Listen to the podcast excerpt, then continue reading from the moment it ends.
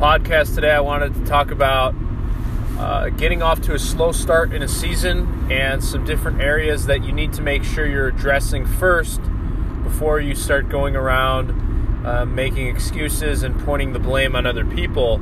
Uh, I made a tweet about this yesterday, and uh, on the tweet it said, if you're off to a slow start this season, uh, make sure you are addressing areas that you you can be in control of.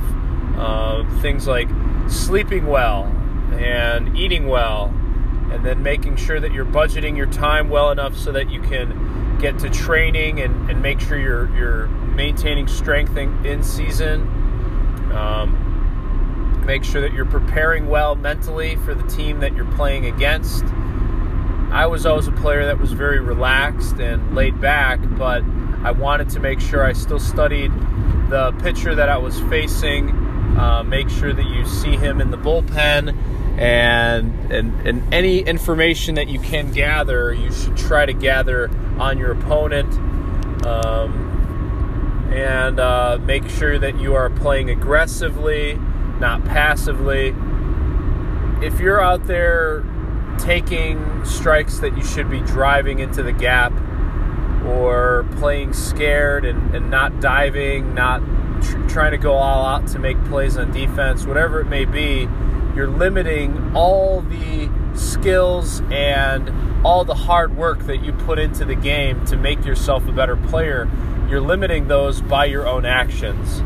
Um, so make sure you take care of those areas that you can be in control of, and that should help set you up for success. It's not a guarantee that you will have a great season this year.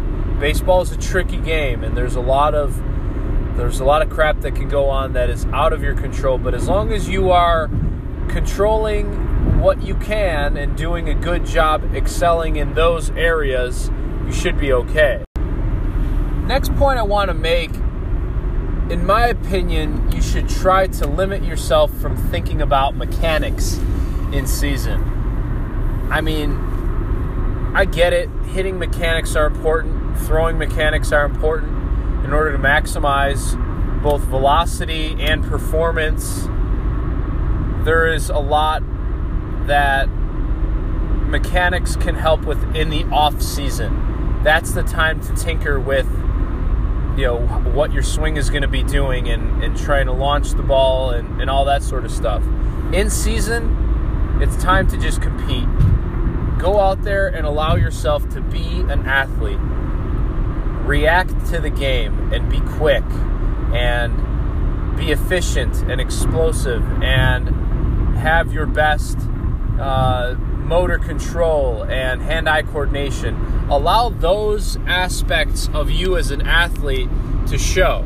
And i think if you are focusing solely on the technique of the movement you're limiting yourself to uh, to excel in those other areas that make you a great baseball player such as quick reactions and and efficiency with your movements on that same point, I think the first thing a lot of coaches and, and players who are giving you advice, the first thing they'll go to is mechanics, way too often, in my opinion. Baseball is not different from any other sport where intangibles of athleticism, things that you maybe can't measure and maybe can't necessarily see on a video, they play a big role in baseball. Things like vision and hand eye coordination and just general efficiency with, with the movements, those things play a huge role out in the field, and they play a big role in all sports.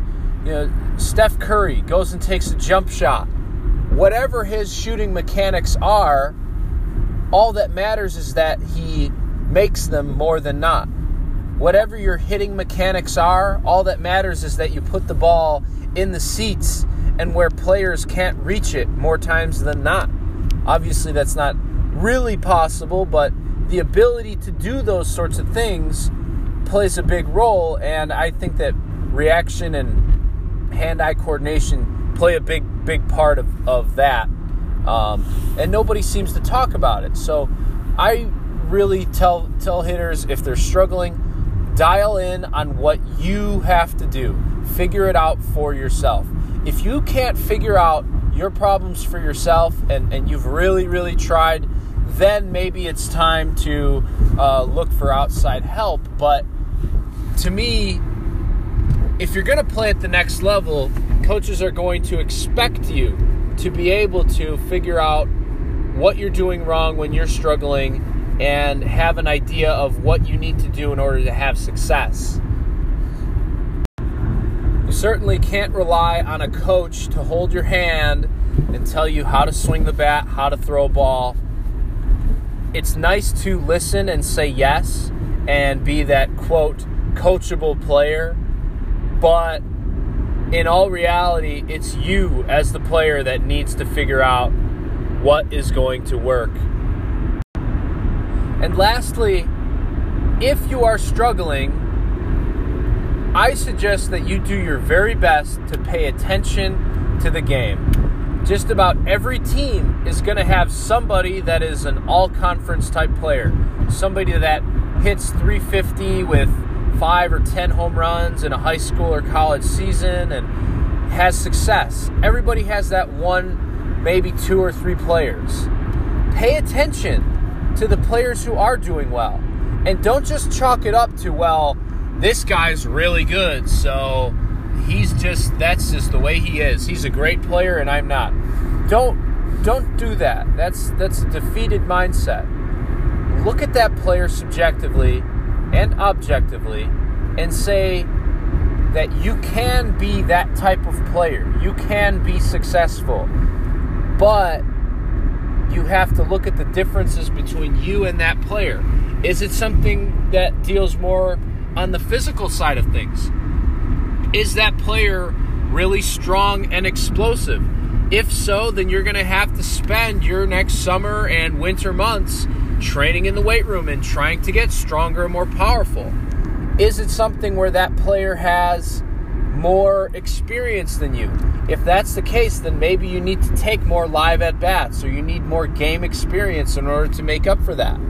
Whatever the case may be, look at the differences and try to be more like the players who are successful. Um, regardless, quitting and giving up is never should never be a thought in your mind. If it is, then then get it out of your mind. Quitting is horseshit. Giving up is horseshit.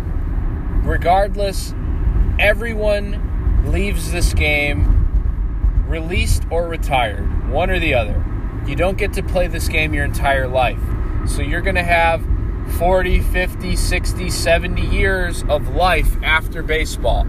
And if you are going to be the type of person who simply gives up and quits because things are difficult, if you do that with baseball, that's how you're going to be with everything else in life marriage, kids, job, whatever it may be, and you're going to have a miserable shit life.